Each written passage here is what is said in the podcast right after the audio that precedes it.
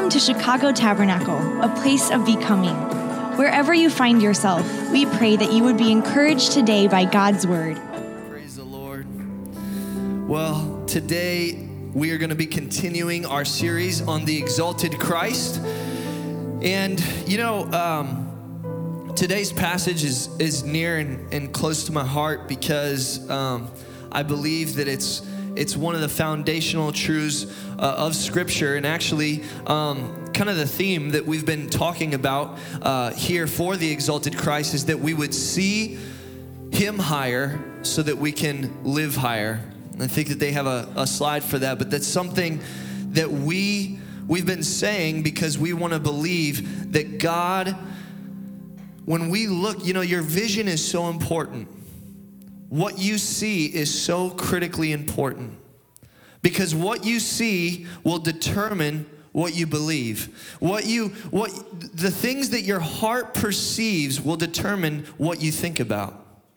And so today uh, this passage i believe shows this truth to be uh, uh, just crystal clear uh, maybe even more than any passage in the book of john. And so um, we're going to get into it here in a second and i, I just want to kind of set this up for us before we before we read it. But you know um, in this text jesus actually refers to himself as the light of the world.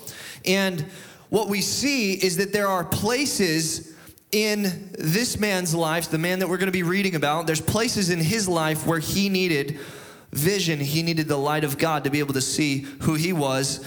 And then there's also at the end of the chapter, sometimes you can see things around you okay, but you might have a bad perspective of who Jesus is, and it clouds the rest of your vision. And so, really, I believe that the first part of this passage is talking about how we see ourselves, and then the second part of this passage is talking about how we view God. And today, we're going to be focusing on the first part, which speaks of how we view ourselves. And you know, um, this is so this is so big. You know, the world doesn't want you to change. Did you know that? The world doesn't want you to change because if you change, what happens is you bring light into us into situations that used to be dark. And, and when you change, what happens is you change into the, the bible says that we go from glory to glory that we're uh, transformed closer and closer to the image of christ. And so whenever you change and you get closer to the image of christ you bring more of jesus to wherever you go.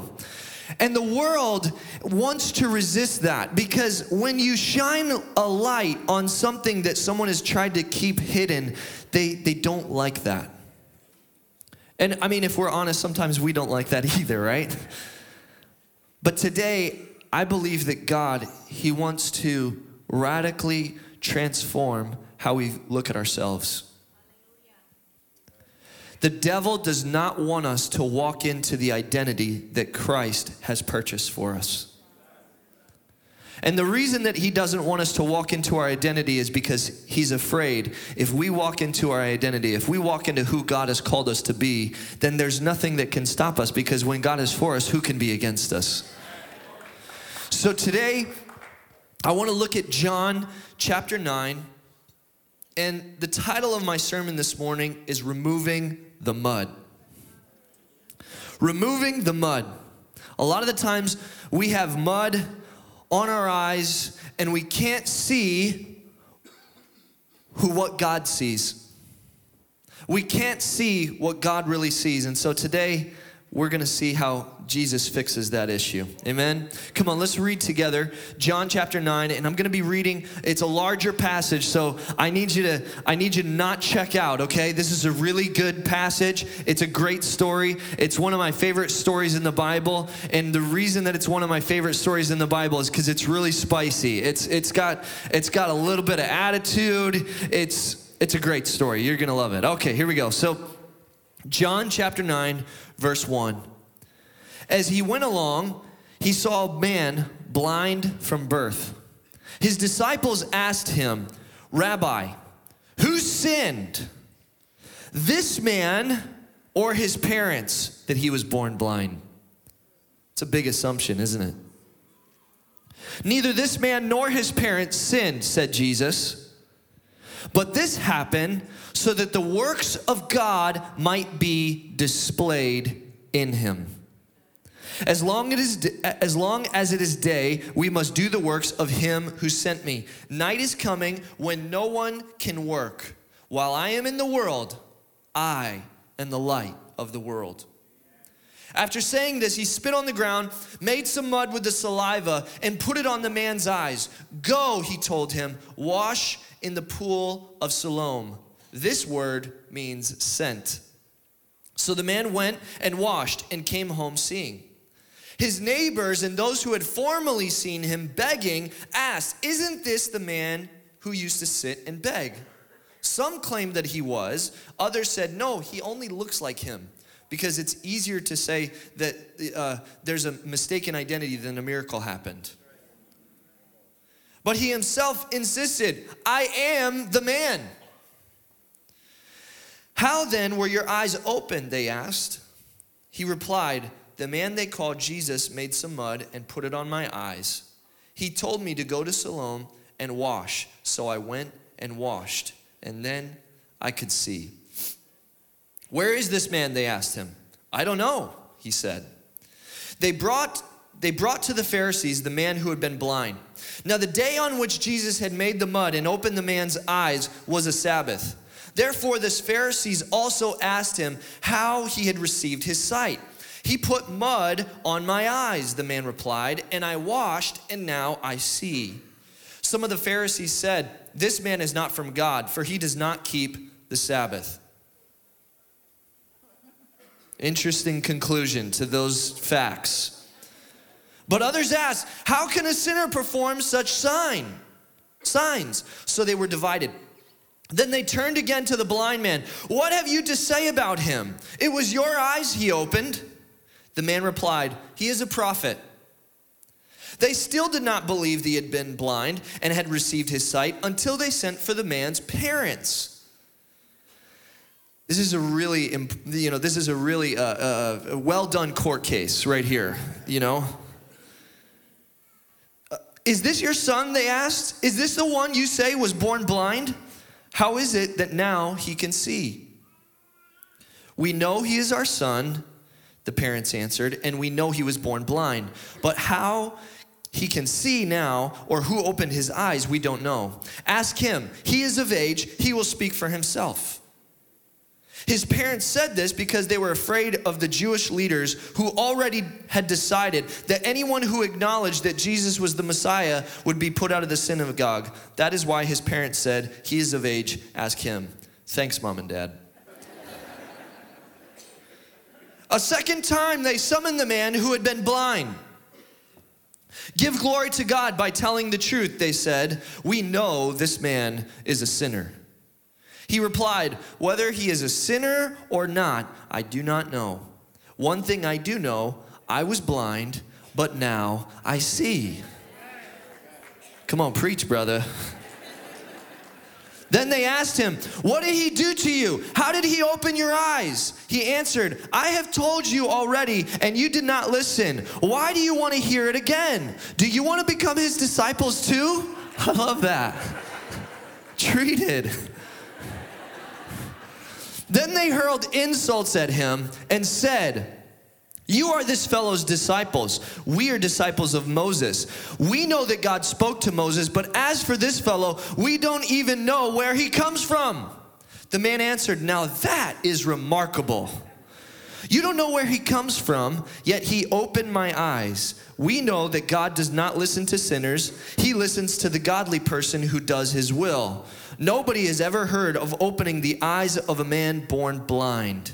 If this man were not from God, he could do nothing. To this they replied, You were steeped in sin at birth. How dare you lecture us? And they threw him out. You know, Jesus, he kind of flipped everything upside down on its head. And this morning, what I want us to really focus on and what I want us to really understand today is that Jesus removes the mud of past identity with the light of our mission. Jesus removes the mud of past identity with the light of our mission. Let's pray. Jesus, I just ask right now, Holy Spirit, that you, oh God, would illuminate our hearts and our minds, that we might see with heaven's eyes today that we might see what you believe, oh God. Lord, that we might see what you know to be true, that we might see who you have created us to be. So, God, we look to you. We ask, oh God, open our hearts. May there not be one part of our heart that is dark after this sermon. We pray that the light of Jesus would fill every crevice, every corner, every closet, oh God. We ask, oh God, that the light of your Spirit, oh God, would shine in us, oh God, and expose the lies that have been hiding, that have been that have been burrowing into us, oh God, and have limited the vision and the mission that you have put on us. So, God, we pray, oh God, for a revelation today, and we pray for breakthrough for every single one of us in the name of Jesus. And all God's people said, Amen. You know, I this passage is, like I said, it's one of my favorites in the Bible, and and uh, the first thing that I want to do is I want to I want to point out really three lies about who we are that the world and that the enemy wants us to believe, but that Jesus shattered in this moment. And here's the first one and we see it in verses one through three. It says that as he went along, uh, his disciples asked him, Rabbi, who sinned, this man or his parents, that he was born blind? And they were basically recounting uh, essentially the common notion at the time, which was that if anything wrong happened to you, that meant that God was angry at you and that there was punishment from God. And that if you had an ailment like blindness, you were essentially an outcast and a reject, and you were cursed. But that's not what Jesus said about this situation. Jesus said, Neither this man nor his parents sinned, said Jesus, but this happened so that the works of God might be displayed in him. Here's the first point you are not cursed, you are a platform for glory. You are not cursed, you are a platform for glory. You know, it's interesting because um, it's even alluded to at the end of this passage. The, um, the assumption was that there was some sort of sin involved in this man's life. But it's interesting because he was born blind. How can you do something wrong in your mother's womb? And yes, we are born with a sin nature. Yes, I understand all that. But the point is is that the assumption was is that God wants to judge somebody, that he wants to curse somebody. That was the assumption about who God was. And so in this in this story what we see is that even the Pharisees at the end of the chapter they said you were steeped in sin at birth. As if they weren't. You were steeped in sin at birth. In other words, the implication is that you know what? Your parents had you out of wedlock. So that's why you're blind. But Jesus said, you know what? Don't try to play God. That's not why this man was born blind. You see, I wanted to use him to display glory. Jesus, he redefined our issues and our setbacks. He redefined them. You see, I, I want to challenge you today. Some of you today, you might have issues in your life, and they might be caused by sin. They might be caused by uh, they, it just, you know, we live in a fallen world. Did you know that? We live in a broken world, and, and we sit here all day and talk about why bad things happen to good people, but essentially the reason is because sin entered the world and it messed everything up, and all of us have to deal with it. But Jesus came and dealt with it. So when we look at this situation, this man is is is he's he's being looked at as cursed by God. And maybe you're here today and there's things that are wrong in your life. There's things that are broken in your life. You have situations that are real handicaps, real setbacks. Maybe there's situations that you, uh, maybe it's even a physical ailment. Maybe it's something that's more emotional. Maybe, you know, when you, you've had incredibly terrible things happen to you. You know, I remember talking to someone not too long ago, and, and I remember them unfolding their life story. And I remember my heart be, just breaking as they recounted to me one tragic situation after the next. And I was shocked at the incredible pain that this person had gone through. And I was overwhelmed in a sense. And I even was shaken a bit until this person says, But you know what? I know that God loves me and I'm okay. I'm okay. I know God loves me and I, I, I'm just I'm just marching forward. You know, I want to challenge you. Don't give your problems more authority than they have. Don't give your issues more authority than what they have. In fact, I want to challenge you to start renaming your problems and your issues. and start instead of calling them problems and issues say you know what i got a, a platform for glory right here is there an issue in your life that issue you might say well you know what i'm struggling in my marriage you know what that is that's a platform for glory are your children running away from the Lord? You know what that is? That's a platform for glory. Is there a sickness in your body today? That is a platform for glory. God, He wants to make the things that are broken and dead and, and, and, and seemingly hopeless, He wants to bring new life to those things. You know, I, um, my, um, my, my wife, uh, she she has a, a, a unique testimony. When she was when she was five years old, her mom passed away and uh, it was it was shocking. It kind of came out of the blue. No one no one uh, no one expected it, and they still actually don't even fully know uh, the the cause of her passing. And um, her parents were missionaries, and they were missionaries in the uh, the um, Eastern Europe, and uh, when this happened, they were on furlough in the States. And what what ended up happening is that uh, Susie's father felt a call to uh, Bosnia. They were they were in Bosnia, and um, and so, or it was Croatia at the time. I'm sorry, and and they they felt a call to this country, and so they said, you know what? Um, he said, even though my wife has passed, I feel like the call of God is still on my life and my mission hasn't changed and I, and I need to go back. And so he, he took his three children and they went and they went back to the mission field in Croatia. And um, for those of you who are familiar with history, war broke out uh, almost immediately when they went back. And uh, it was the former Yugoslavia, and um, there was just a terrible, terrible war there. But can I tell you something that happened? You see, while they were there, my father in law had lost his wife, and my wife and her siblings had lost their mother. And in war, there's a lot of death.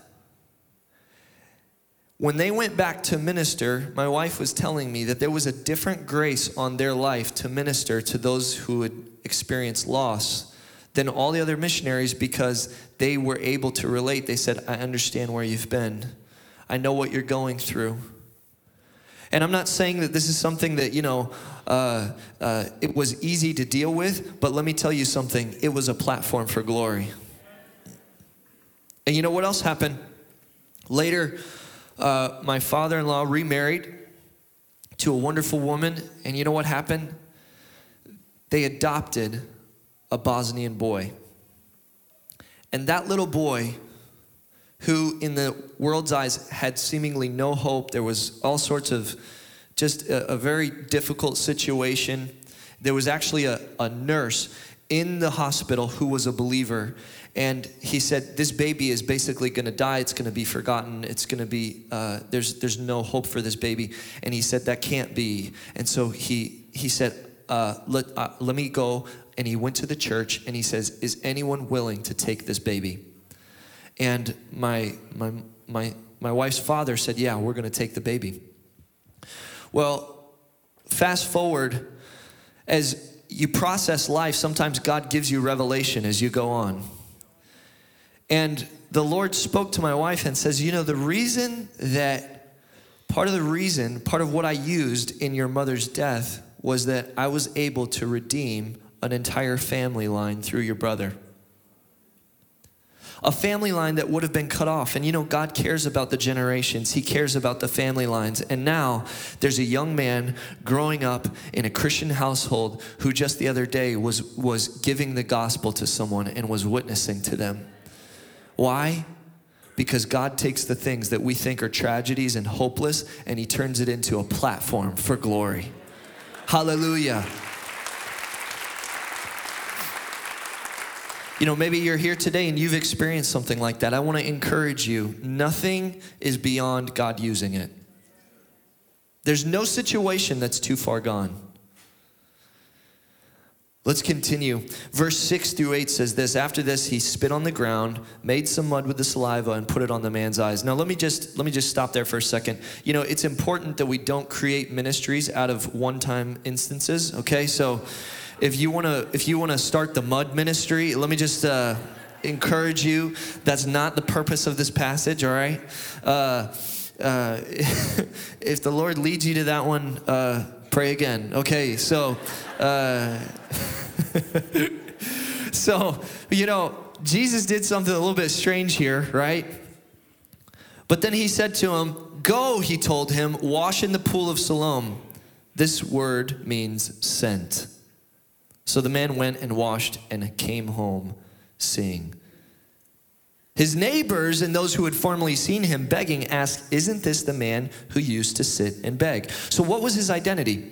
You see, the neighbors and everyone around him looked at him and they said, You know what? This man is a poor beggar. The, the insight into his life is that this man is not capable of doing anything on his own. He's basically helpless.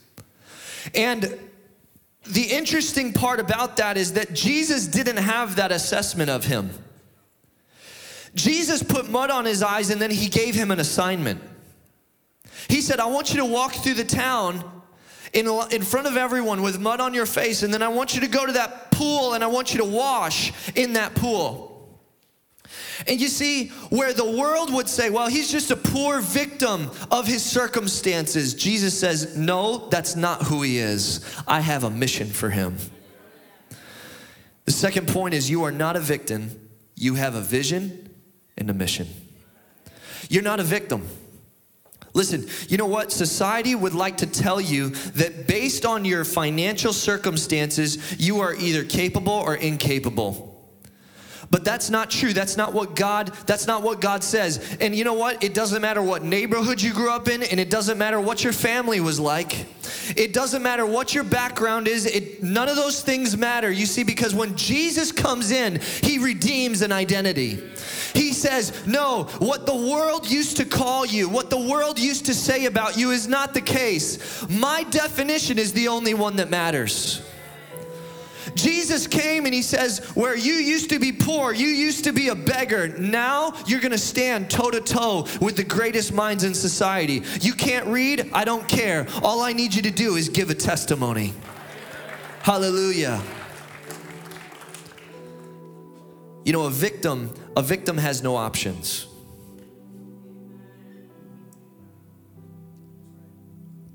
A victim has no options. Listen, we're going deep here. I need you to listen. A victim has no options, and a victim can't see ahead. You know, the victim, the victim process is a circle. You see, a victim stays stuck in where they are because they said there's no way out. There's hopelessness in a victim mentality. You just go around and around and around. A lot of the times we can have victim mentalities about a lot of things in our life. Sometimes there's even specific areas of our life that we have a victim mentality, even though we don't operate as a victim everywhere. There's certain places where we say, you know what, I, this is just, you know what, because of what happened to me when I was young, this is the way that it's going to be. I'm always going to deal with this issue. Or because when uh, when when I was when I was younger, I made all of these decisions and I you know I messed this up and I messed that up, and so now my future is now going to be uh, it's it's it's capped. Let me tell you something. When Jesus comes into your life, there is no ceiling. When Jesus comes into your life, there is no ceiling because when when the, the one who raised the dead to life comes into you, I think that if there's any problem that you have, any issue that you have, he should be able to deal with it. A victim is someone who needs to be rescued. And so, can I just say this to you? If you believe in Jesus today, if you have a relationship with Jesus, you are not a victim. Do you know why? Because a victim needs to be rescued, but you, my friends, have already been rescued. Hallelujah. The season of victim is over. No more excuses about why you can't move forward. No more excuses about why your life is, is stuck. Get out of the holding pattern and say, Jesus, I believe I'm not a victim because with you all things are possible. There's no issue that cannot be resolved. You are the problem solver. When we come to Jesus, He changes our perspective. He gives us a vision and a mission. And you know, this is powerful because where this man might have been embarrassed that there was mud on his eyes. I want to remind you of a story in the Bible where God used dirt. Do you know what he did? The Bible says in Genesis that, G, that God, he, he breathed his own breath of life into the dust of the earth. He created man out of the dust of the earth and he breathed in his nostrils the breath of life. So Jesus is just he's saying, This has already been done once. You are a new creation. I'm taking the dirt, I'm putting it on your eyes, and I want you to know you're brand new. You see, when this man's eyes were opened, everything about his life changed. Because this man's blindness was not just a miracle for a blind man, it was a picture and a and a, a sign for all of us to understand that when Jesus opens your eyes and he allows you to see the truth and you see the light, you see the light of the world. When you see him, it changes everything about you. You're no longer you are no longer bound by the small thinking of the world. Do you know one of the greatest, I believe, one of the greatest repercussions of the fall? Do you know what it is? Small thinking. I believe that there's people in this room that you know what there's there's there's ideas in your mind that you have held and you might have even protected not because you didn't, not because it was something that you wanted, but because you didn't believe that God had something more for you. Some of you in this room are settling for a marriage that is weak because you don't have a vision for what God could do. You say, you know what, my marriage is better than my parents' marriage was, so that's good enough, right? No, not in the kingdom. You see, in the kingdom, we should say, no, you know what? My marriage should go from glory to glory. There shouldn't be a ceiling on how good my marriage can be. Some of you are in the room and you're, you're settling. Maybe there's even there's single people in the room and you're settling for a partner that you're saying, you know what? I, I, I want to. Uh, I know that this is this is. I don't know if I'm going to get another chance. And there's someone they're not godly and you're settling and you're sacrificing your mission and the vision that God has placed on your life because you're lonely, because you don't have a vision for what God could do in your life.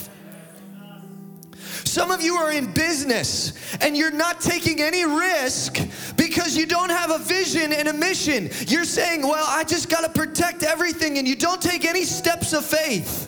You're not giving, you're not moving forward, you're not pushing the boundaries because you are thinking small about who God has made you to be. But, brothers and sisters, can I tell you today that when you are a child of the King, there should be no small thinking. You're not a victim. God has given you a mission, He's given you a vision.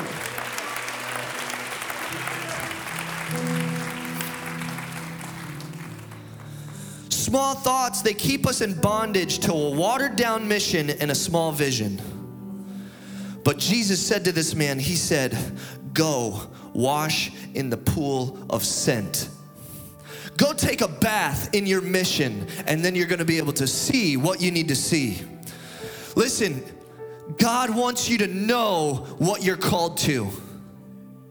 You have been given a mission, you have been given an assignment, and it is not to be mediocre. God has raised you from the dead so that you can live a supernatural life that goes above the expectations of the world, that pushes the boundaries, that is successful in all that you do. Oh, Lord, help us. You know, I, I just, I, don't feel like we've fully gotten it, but that's okay. We're gonna, the Lord is gonna give us revelation. I want you to pray on this. I want you to pray on this. Pastor Pastor Dom uh, spoke uh, to us a, a, couple weeks ago um, on a prayer meeting, and the, the sermon is on the website, and he talked about a grasshopper grasshopper mentality. I want you to listen to that sermon and I want you to pray over it because I believe that there's opportunities that God is placing in our pathway. There's there's breakthroughs that our church is going to experience because of people that are beginning to walk into the vision and the mission that God has called them because they don't think that they're small. They don't think that they're insignificant. They don't think that there's a limit on them any longer. They say, "No, with God all things are possible." Got to keep going here. Verse 20. We know he is our son, the parents answered, and we know he was born blind, but how he can see now or who opened his eyes, we don't know. Ask him, he's of age, he'll speak for himself. His parents said this because they were afraid of the Jewish leaders who had already decided that anyone who acknowledged that Jesus was the Messiah would be put out of the synagogue. That was why his parents said, He is of age, ask him. Final thing, and then we're going to pray, is that you are not rejected, you are adopted. You know, it's interesting because I was, I was asking myself, why was this man begging on the street if his parents were in town? Why was he begging on the street if his parents were in town? You see, this man had experienced incredible rejection. His parents, who were afraid of their own reputation and their own social status and their own, their own acceptance, they rejected their son they left him out to dry. I mean, it's like talk about throwing somebody under the bus. Some of you are in here today and you've experienced incredible rejection in your life. It, it influences the way that you process things. Some of you here, your parents maybe got divorced when you were small, and you took that as a form of rejection. You're like, why couldn't my parents work it out? They left just, and you know what? That's not fair. They couldn't work it out, and so I had to suffer, and you felt rejected. Some of you were just left by your parents. Some of you were rejected by a spouse. Some of you have been rejected by, by the world over and over and over again. And you know what it's created? It's created insecurity it's created a desire to try to please other people. It's created a, a, longing in your heart to receive validation from all of the wrong places. It's created a, a, a shakiness in you and a weakness in you because you no longer have the confidence of a child, but you're walking around like an orphan. You feel as though you have to provide for yourself because you're not sure if God is going to leave you out to dry.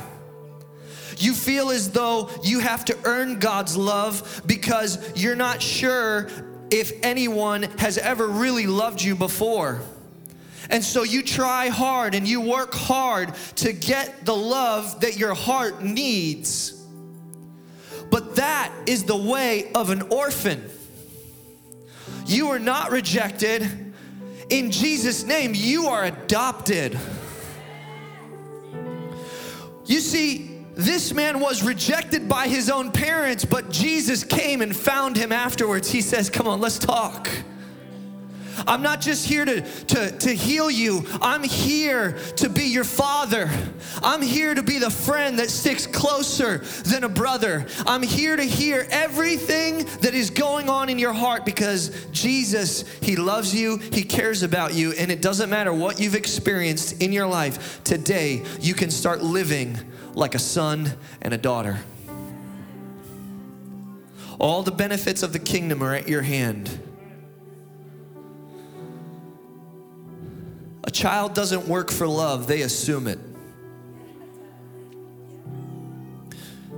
You know, kids, when they have parents that love them, they're not wondering, they're confident. And you've seen the difference, you know what I'm talking about. And maybe this hits home for you but there's you've seen kids that they walk around with confidence. And the things that you have to do them is you have to you have to you have to hold back the reins on those kids. Why? Because they they believe so much about themselves and they believe so much about who they've been called to be and you have to hold them back almost because there's so much that they they're they're so excited they don't even know which opportunity that they're going to take. But a child that's been rejected they constantly are trying to protect. They're trying to salvage what they what they what they're holding on to. They're trying to earn favor but in Jesus name that's not the way of a, of a child of the kingdom. That's not the way that we're supposed to operate. You know one of the biggest challenges and, I, and I'm going to say this quickly and we're going to pray. One of the biggest challenges of children that are adopted is that not, the issue is not that the adopting family does not show them affection and love. Do you know what the main issue is? It's that the adopted child has a hard time receiving the affection and the love.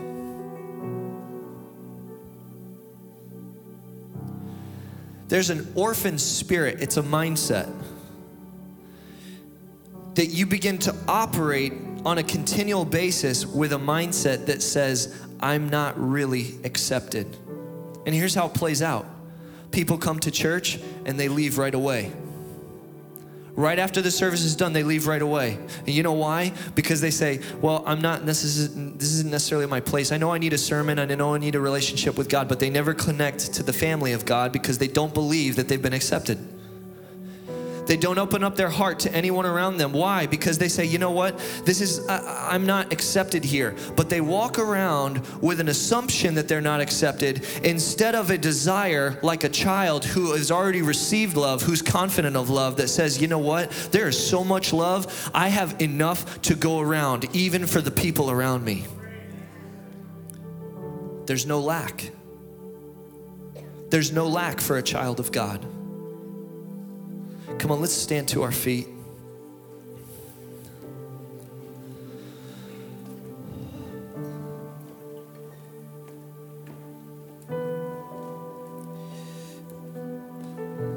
You know, there's a lot to process here, but this is what I want to pray. I want to pray that God would help us to walk in the identity that He has given to us. The Lord wants you to know, brothers and sisters, that He has made you a new creation. Some of you, you feel rejected. God wants you to know you're not rejected, you're adopted. Some of you, you think that you thought that you were cursed. You're not cursed. God wants to use the things in your life as a platform for His glory. It's only going to get better from here. You thought that some of you were, were saying, you know what? I, I just, I don't, I don't really know what God's called me to, and I just feel so broken. I feel so busted up. God wants you to know He has called you to go wash in a mission. He has a plan for you, He has a purpose for your life. So today, I want to just, we have a few minutes. And the band, we're going to begin to sing, and I want to pray, but I want to open up the altars for anyone that says, you know what? I want my identity to be restored. I want to see what Jesus sees, not what I see. I want my identity to, be totally restored. So come on, can you just can you just lift up your hands to Jesus as the band begins to play and as we begin to sing? Just begin to worship the Lord for a moment. Come on, just begin to lift Him up. Just begin to declare this truth of your life.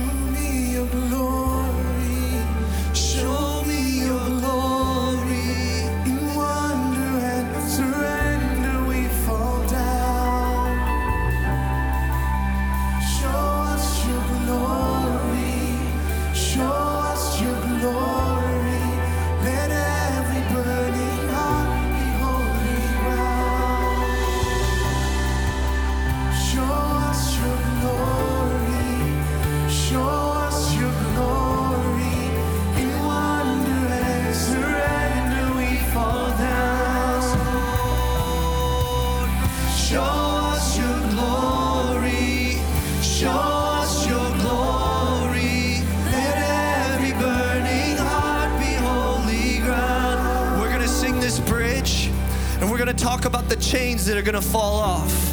And if that's you today and you need chains of a false identity that the enemy or the world has put on you, and you need to begin to walk in the identity that Jesus has given to you. If that's you, I want you to come out of your seat and just come down to the altar. There's going to be areas, some of us might have even been in the Lord for 50 years, but there's things in our hearts that don't align with who God has called us to be.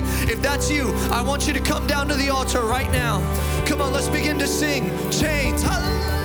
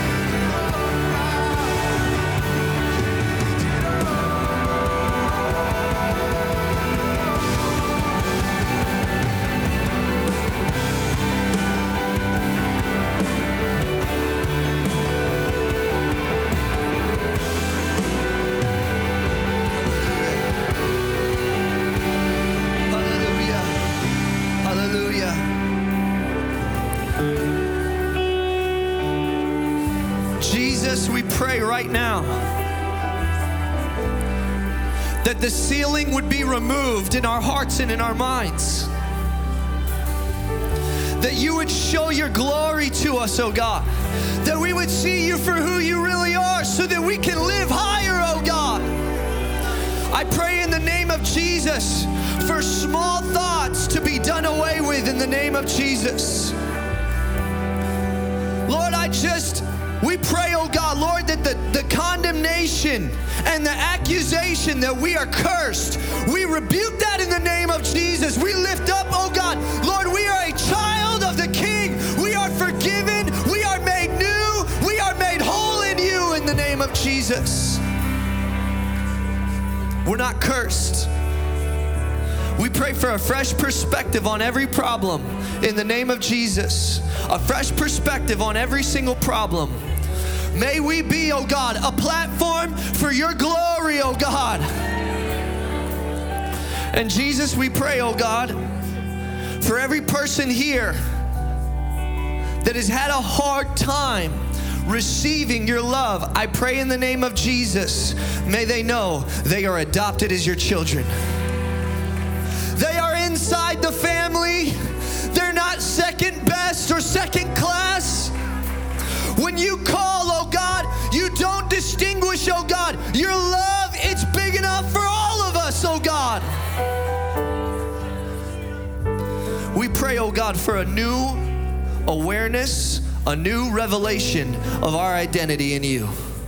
God, we pray that your church would begin to operate with a brand new authority, oh God, because you, oh God, have determined who we are and what our mission is and where we come from, oh God, and our freedom in you. So, God, we pray that we would begin to operate in supernatural power, oh God. We pray, oh God, for a new confidence and a new assurance, oh God. Lord, we love you. Lord, there's so many things that are represented at the altar and in this room. Deep things, God. And Lord, the, the thought in in a lot of minds, Lord, is that there's that there's no way out. I pray in the name of Jesus that Lord, that you would show the light of your glory in that dark place. God, we love you and we worship you in Jesus' mighty name. Amen. Amen. Come on, let's put our hands together. Hallelujah. Hallelujah. Amen. Amen. Listen, give somebody a hug, and we'll see you on Tuesday night.